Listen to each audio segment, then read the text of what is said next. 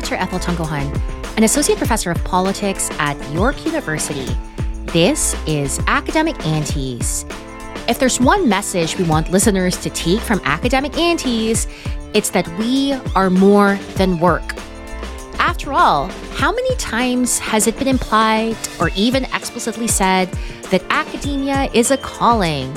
That we should be living and breathing and thinking about our work all the time? How many times have we seen colleagues congratulated for working during their vacations and for publishing and writing while on leave? Or how many times have we received emails about department politics or service obligations in the middle of the night or on the weekend or holidays?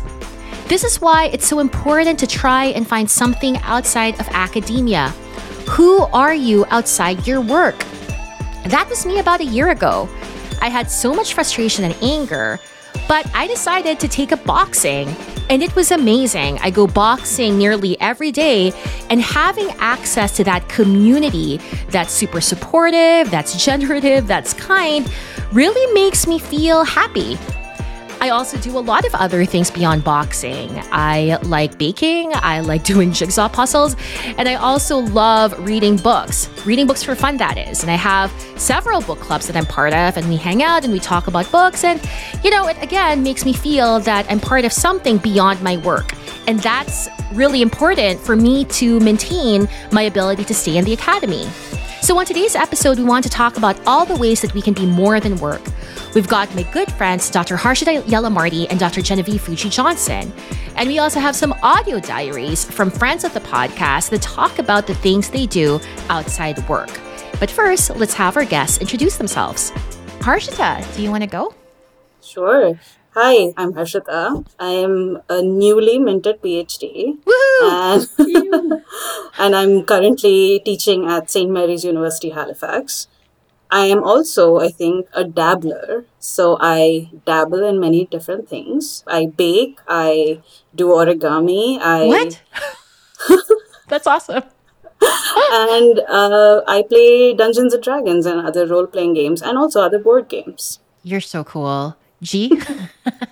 Yeah, super, super cool. So I'm Genevieve, and I'm based out here on the west coast of Turtle Island. I'm a professor at Simon Fraser University. Who am I outside academia? For me, you know, the boundaries are really permeable. Mm.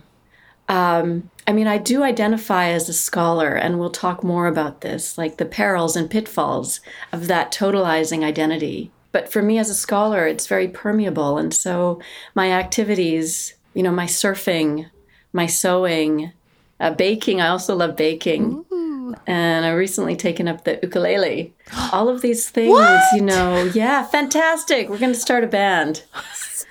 awesome.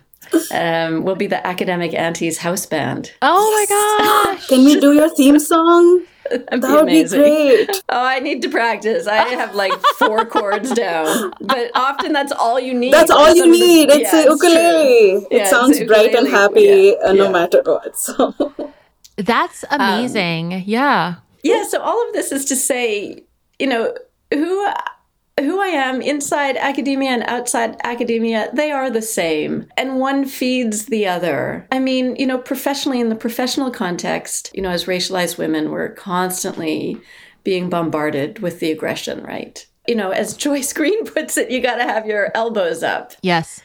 And when I am in the water surfing with others, you know, the vibe, that context, I mean, it can certainly be very intense and at times it can be aggressive.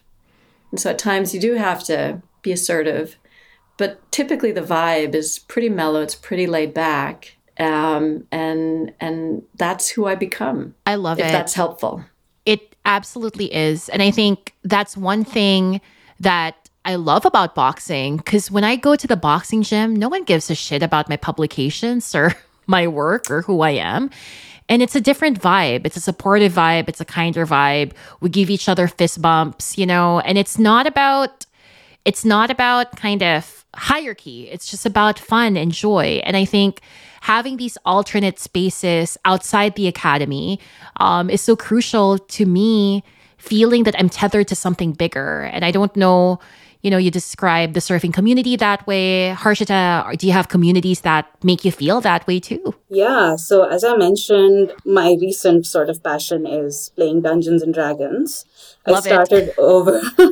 I started over uh, during the pandemic, actually. So we were all meeting online, and I found that basically it was engaging a creative storytelling part of me that was really precious and valuable at that time. Mm. So th- this is at the time that I was also re- struggling with research and writing. I was in the process of writing my PhD at the time, and I mean, as you might remember or you know from your grad students, the PhD just feels like this huge, overwhelming pressure sometimes. And, you know, it's like all of your problems will not be solved until the PhD gets done. Yeah. And so Dungeons and Dragons as a role playing game basically takes you all, you create a character and you go into a fantasy world, and there's a game master who sort of sets the rules and sets challenges. But as players, you have to work collaboratively, you have to tell stories, make uh, decisions, and roll dice. yeah. You have to roll the dice, and whatever number comes up on it kind of de- determines whether your actions are successful or not, and whether you can, you know, swing a sword or not, and things like that. So it's you know, high, it's a, it's a lot of fantasy, and it's set in different settings. And so I found that in the collaborative space of playing role playing um, like you know no one cares if you're smart or not no you are playing a character and yeah within that community you're relating to each other as people engaging in theater of mind of the mind together mm. um, you're in a collaborative storytelling relationship with each other and a lot of the times what you're doing how you're playing is to either protect your team members or your party members or to entertain them. so, you know, as much as we sort of battle dragons and explore dungeons, there's also times where we all end up in a tavern together and we're drinking mead and, you know, roll the dice to jump up on a table and start dancing.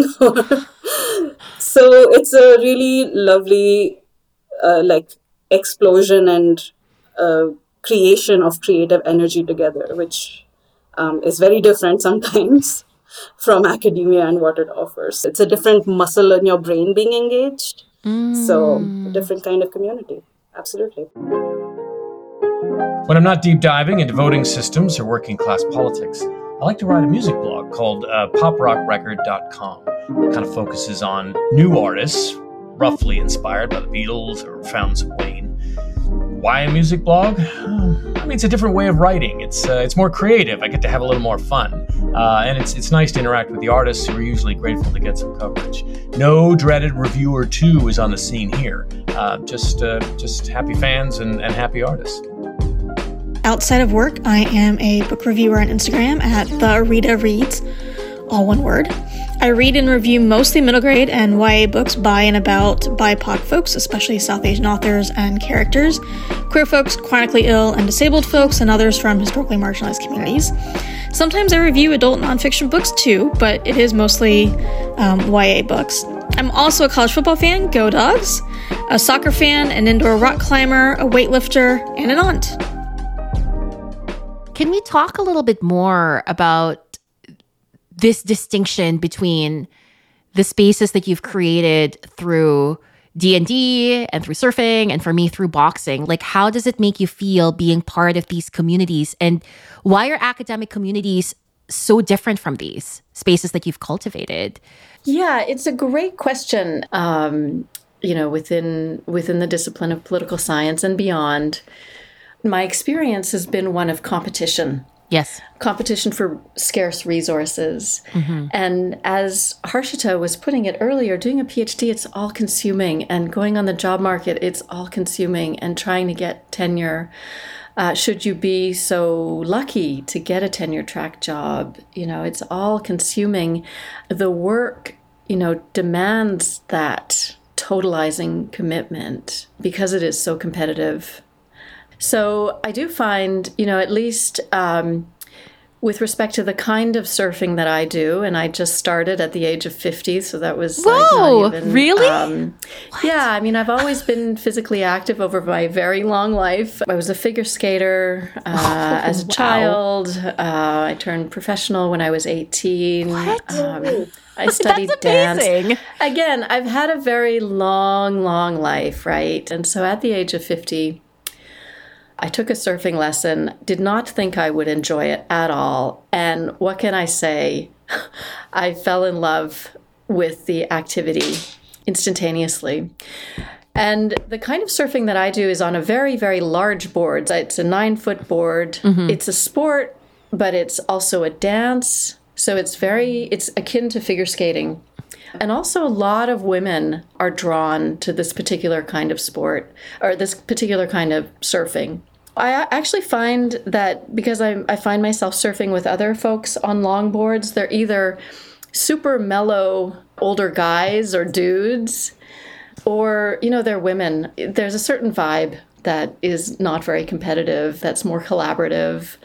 You know, this has been so insightful, everything that both of you have said. And one epiphany I had as you were talking is that all of us took up these activities um, when we were going through kind of, for me, you know, when I started boxing, it was right before I turned 40, right?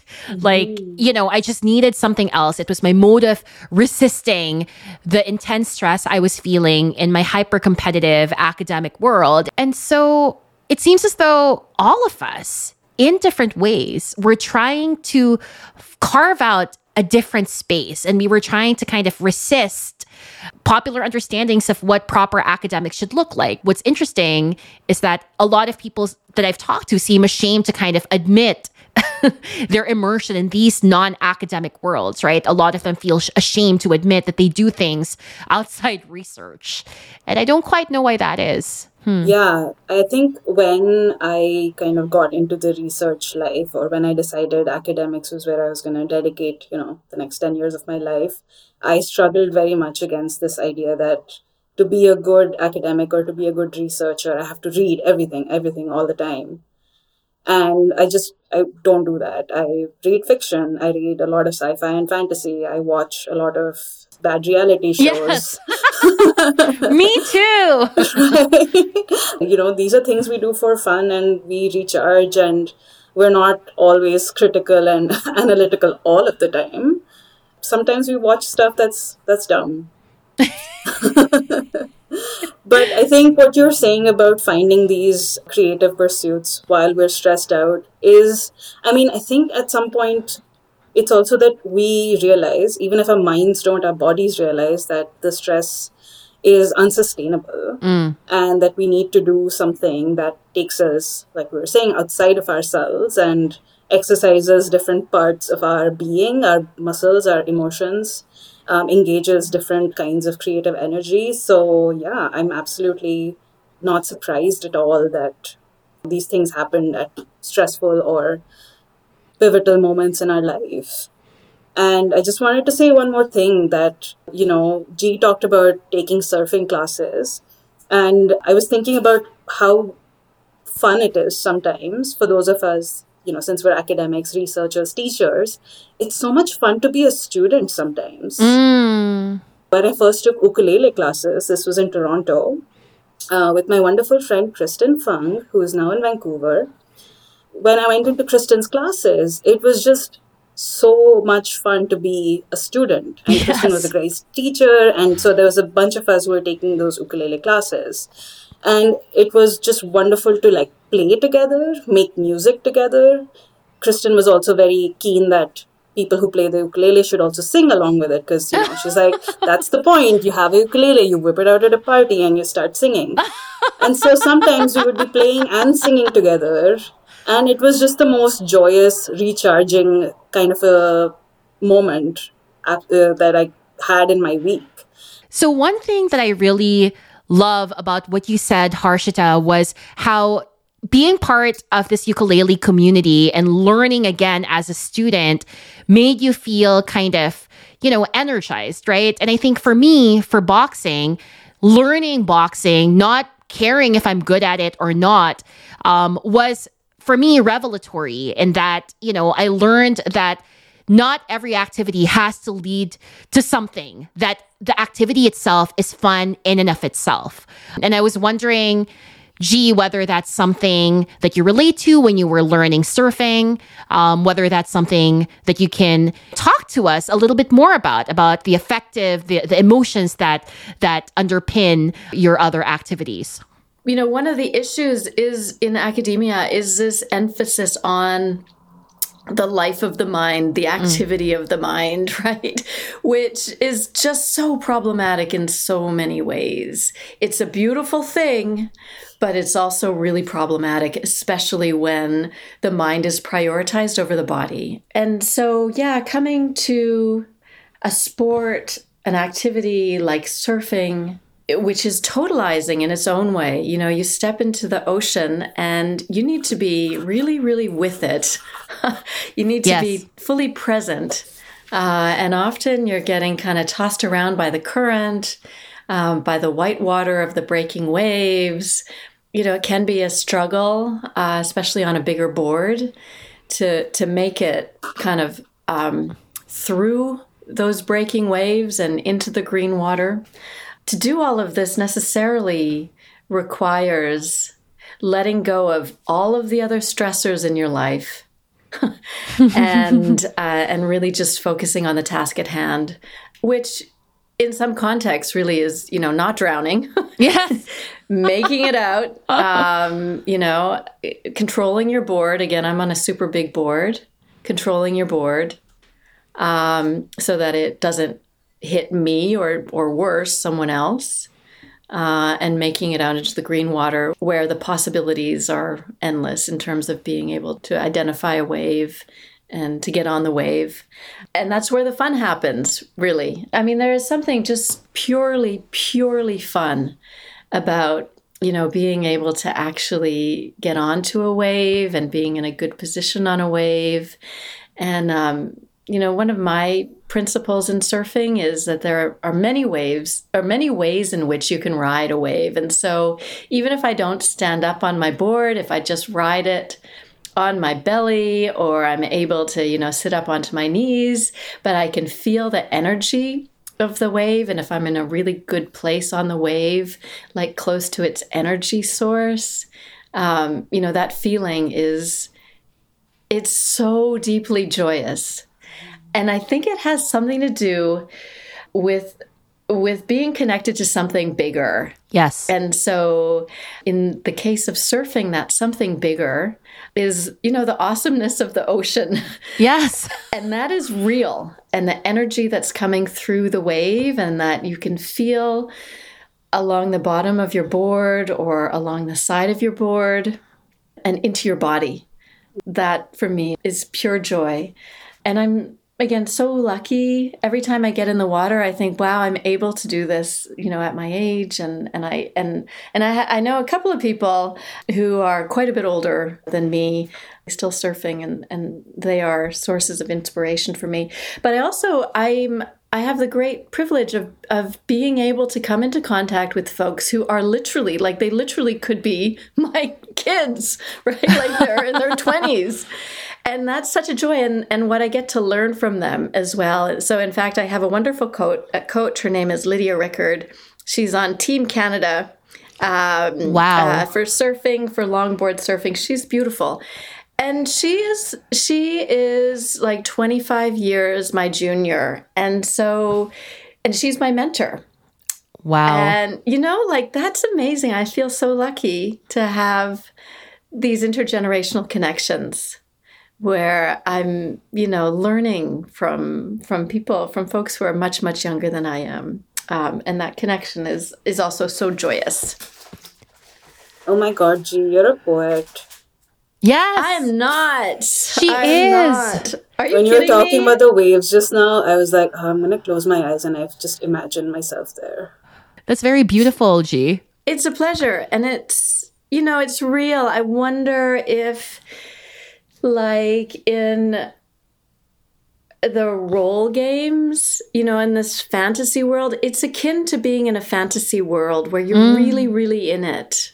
Mm-hmm. and you're flowing with it. And so perhaps in the context of role games, you know, the the bigger, the something bigger is the community, right? of other folks who are who are playing these roles and you're going with that flow, right? You're responding in the moment. Yeah, you're playing off of each other, you're building on each other's jokes, and you're yeah. trying to create opportunities for other people to show off or you show off. So, yeah.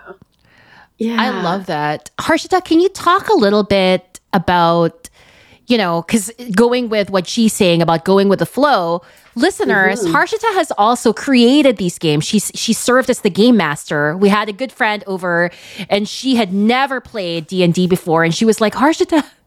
You created the characters, you created our rules, you you kind of masterminded this. Can you talk a little bit more about how you did that and what you get out of that? Because friends, she Harshita is not just someone who plays D&D, she creates the games herself as well, which I think is amazing.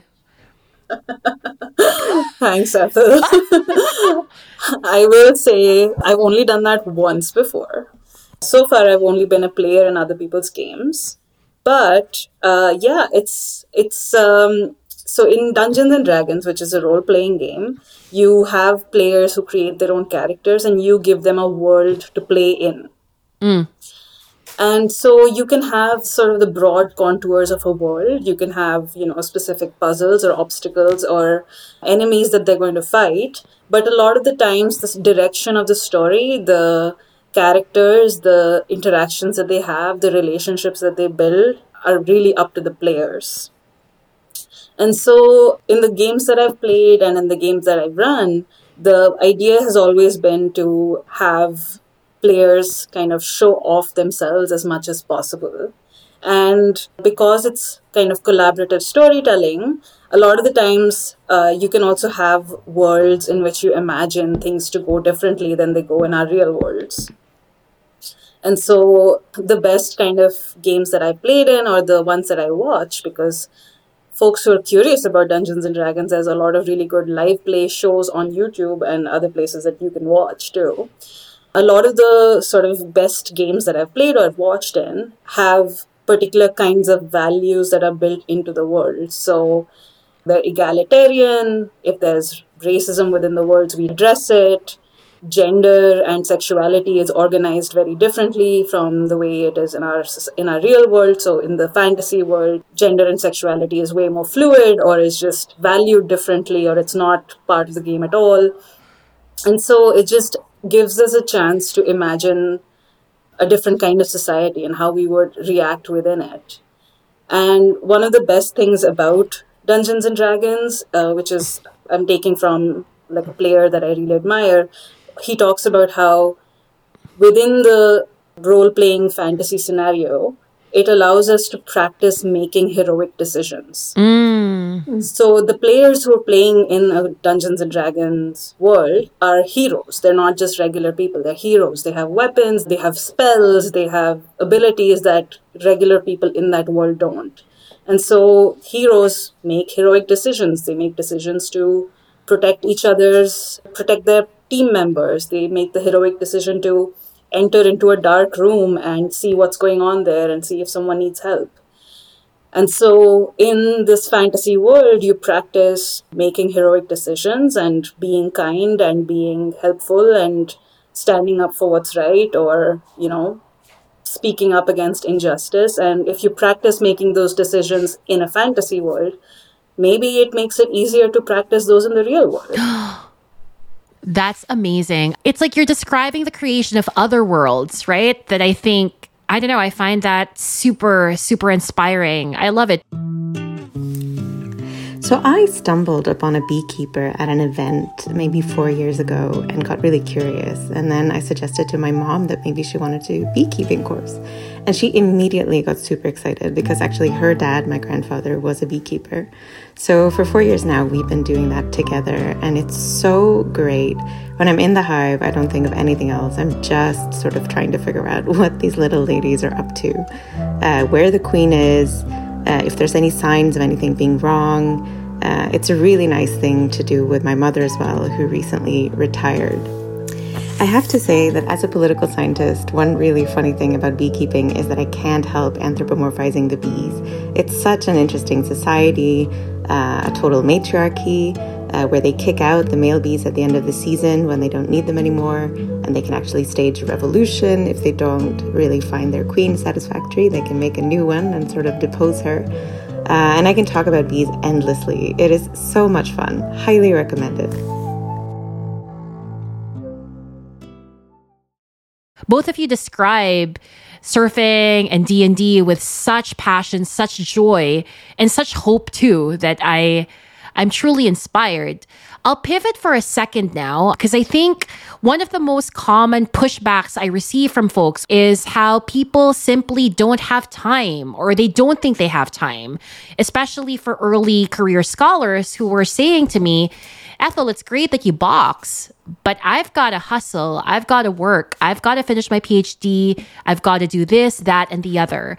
And I think I wanted to get both of your feedback on that. Like, what would you say to folks who kind of resist this imperative, who think that they cannot actually spend time doing fun things because of the pressures that they feel? Yeah, it's a really, it's a really great question, Ethel. I'm aware that I have a lot of privilege in terms of where I'm at in my profession, you know, as a full professor, but also as a woman who is currently going through menopause.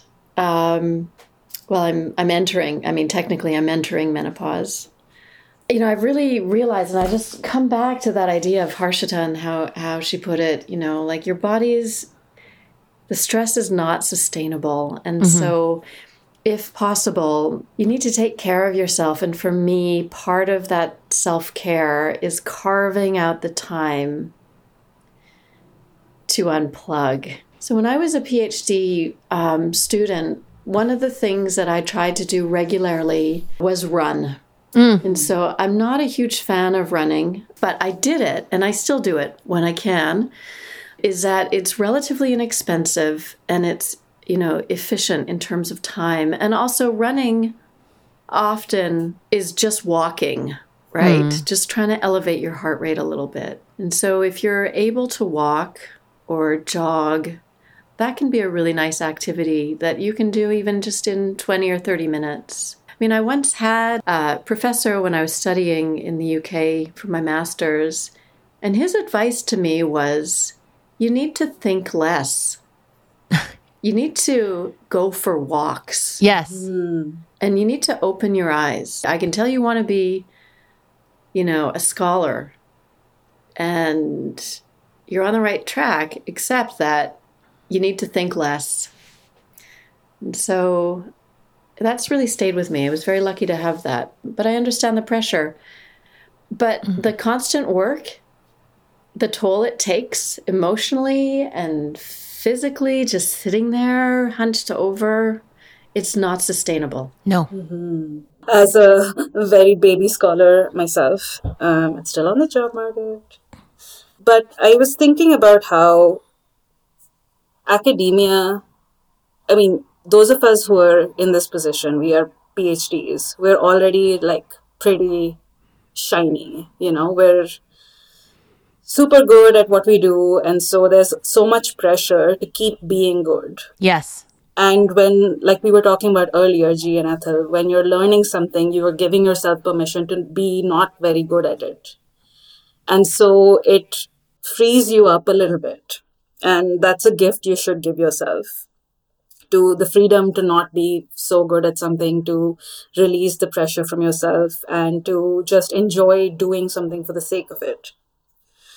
But the question of you know not having the time or how do we prioritize doing something creative or something outside of research um, in our lives while being in this precarious position i think sometimes i think for me this speaks to the question of mental health as well. Yes. The stress on our bodies is unsustainable but the stress on our mental health is also unsustainable also because academia as we know can break your heart. Yes.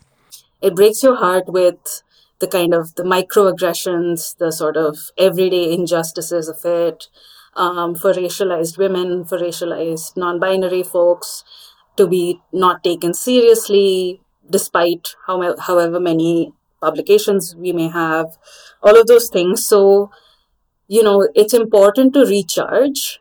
And I think the recharging that's offered by being outside of academia, even if it's, you know, 20 to 30 minutes, like G said, or, you know, however much time you can get, it's the recharging is important to feel yourself enjoying and learning and growing outside can you can bring that energy back into academia into your work and that's kind of valuable and it's again going back to what g was saying about permeability mm. if you're finding yourself feeling active and capable and not afraid in a non-academic context I mean, I, and I don't want to make this into like a productivity or an efficiency kind of an argument, no, no, no, but sometimes, yeah.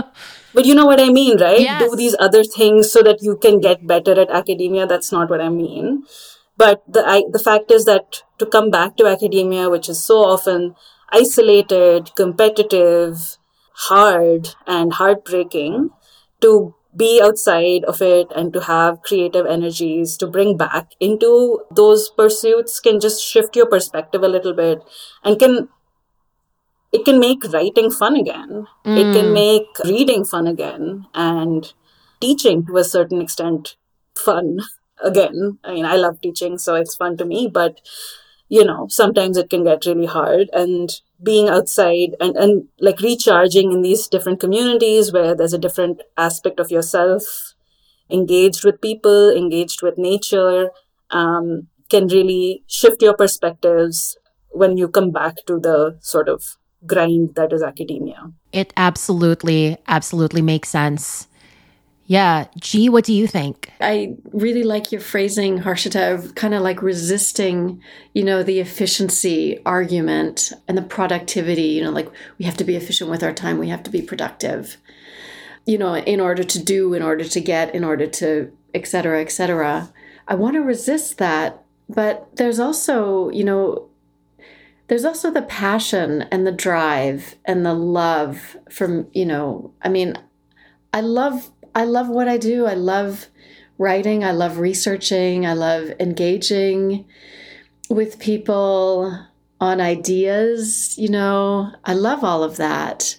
Um, and sometimes with the work, it gets overwhelming, and I come up against these these dead ends, if you will, in my own thinking.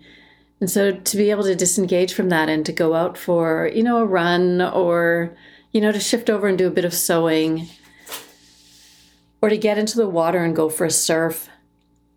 You do have these moments where you're where you shift your perspective and you see a problem in a way more creative way and you're able to bring that that creativity back to your scholarly work, your academic work yeah. with more energy, right? When I was growing up, I was the kid that liked to spend a ton of time in the library reading books. I had pretty traumatic experiences with PE classes. I was also the really clumsy kid that got picked last um, every time. And it was pretty horrible as a kid and um, caused a lot of kind of pain in my life growing up. And so I always thought that I was somebody that was clumsy, that could not play sports, that was not athletic. Later on in my life, I did find physical activities that I really enjoyed, like snowboarding and playing ultimate frisbee during graduate school. But I did these things for fun, and I still never thought of myself as somebody that could be athletic, that could be fit, that could be strong back in the spring of 2022, I had an encounter with COVID that um, had some complications, and it was a real health scare. And it took me a little while to recover, but when I recovered, I just set an intention to get myself as healthy as possible. And so I joined a weightlifting gym. So I've been doing powerlifting now for the past six, almost seven months, and it has been transformative in my life. I am a person that is strong. I'm really strong now. I, I am amazed at the things that I can lift. I go to this gym and there's this community of other women who are also really strong and we support each other and I feel like I've become a different person over the past 6 months. I'm more confident in myself and my body and I now believe myself to be somebody that is athletic and is strong. And it's just amazing to think of myself that way.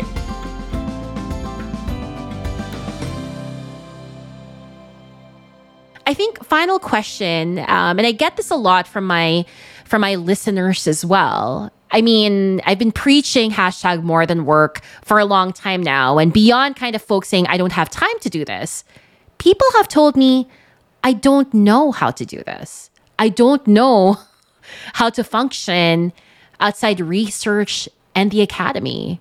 They've lost themselves in the process. They don't know who they are. So, what advice would you give folks who don't know where to start in terms of finding activities, finding out who they are outside this academic world? It's it's a great great question. I think the function of not knowing how to find ourselves outside academia, not knowing who we are outside academia, is a function of the industry yes. around academia. Um, I would say it is in there, it's in you. You were a kid, you were a yes. child. Yes. Right. And so it's in there. And when it makes sense to you, encourage yourself to open the door. And it just takes, just crack that door, just open it and see what's out there and Mm. explore. You know, not every activity is, you know, I mean, I, I tried taking up the piano. I was a disaster on the piano and it was stressful.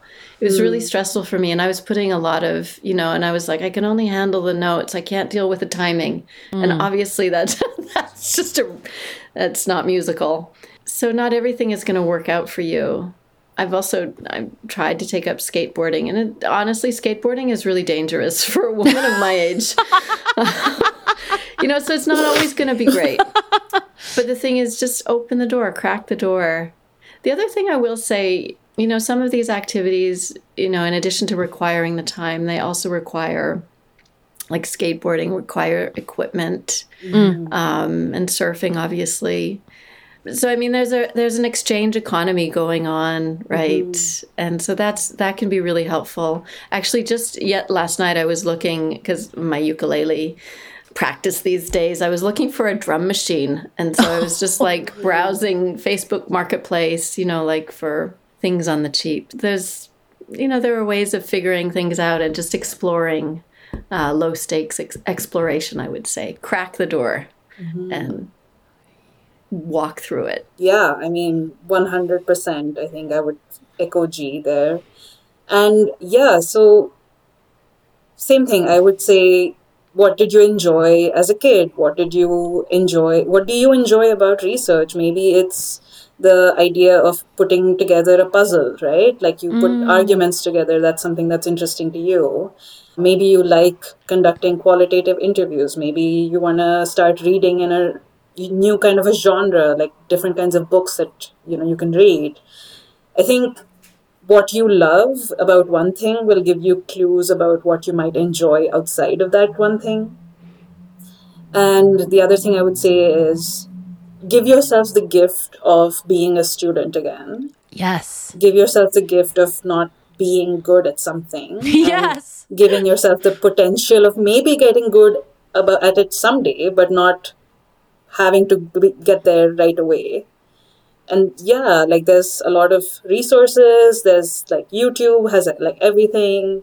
Uh, like i was saying earlier anyone who wants to sort of dip their toe into dungeons and dragons will find that there's lots of really good high quality dungeons and dragon content on youtube. So if you want to engage in losing yourself in a fantasy world and getting to do things that you wouldn't normally do in real life like casting spells and swinging a sword around. There's ways to get into it. I love this so much. I love that both of you are encouraging people just to experiment. I once tried belly dancing and my hips just Oh, couldn't yeah. move that way. and it was fine, right? Tried it, didn't like it, move on. Like Yep. it, it's so low stakes, right? So mm-hmm. just cracking the door open, you know, and just experimenting and seeing what you like, seeing what you don't like. You're not being graded on this. You're not being evaluated on this.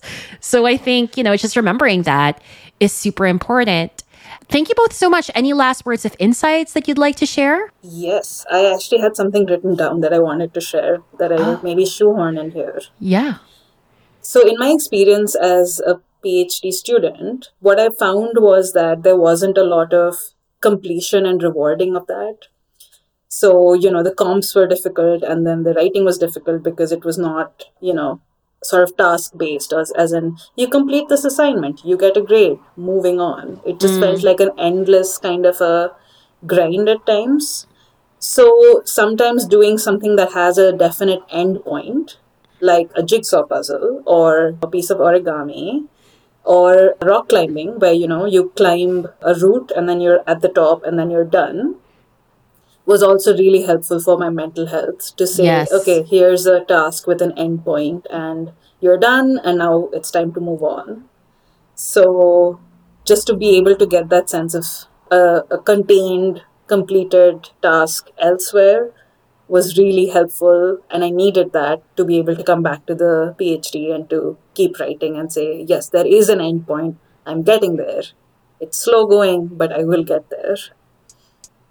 So that was one other way in which non academic pursuits actually kind of helped me take a different attitude towards academic pursuits and overcome some of the challenges. Well, thank you both so, so much for your time. And I'm sure our listeners appreciated your wisdom as well. Thank you. Amazing. If there's one thing that you take away from this conversation, it's this you should not be ashamed for having non academic pursuits. We are all more than work, and it's important for us to remember that we shouldn't live, breathe, and dream of academia. Academia, after all, is just a job. And that's Academic Aunties. You can follow us on Twitter at, at Academic Auntie. If you use Mastodon, find us at academicaunties at mas.to. You can also email us at podcast at academicaunties.com. If you want to support the podcast, I hope you consider becoming a Patreon supporter, which goes right into supporting our production costs. Visit academicaunties.com slash support to find out how. Today's episode of Academic Aunties was hosted by me, Dr. Ethel Tungohan, and produced by myself, Wayne Chu, and Dr. Nisha Nath. Tune in next time when we talk to more academic aunties. Until then, take care, be kind to yourself, and don't be an asshole.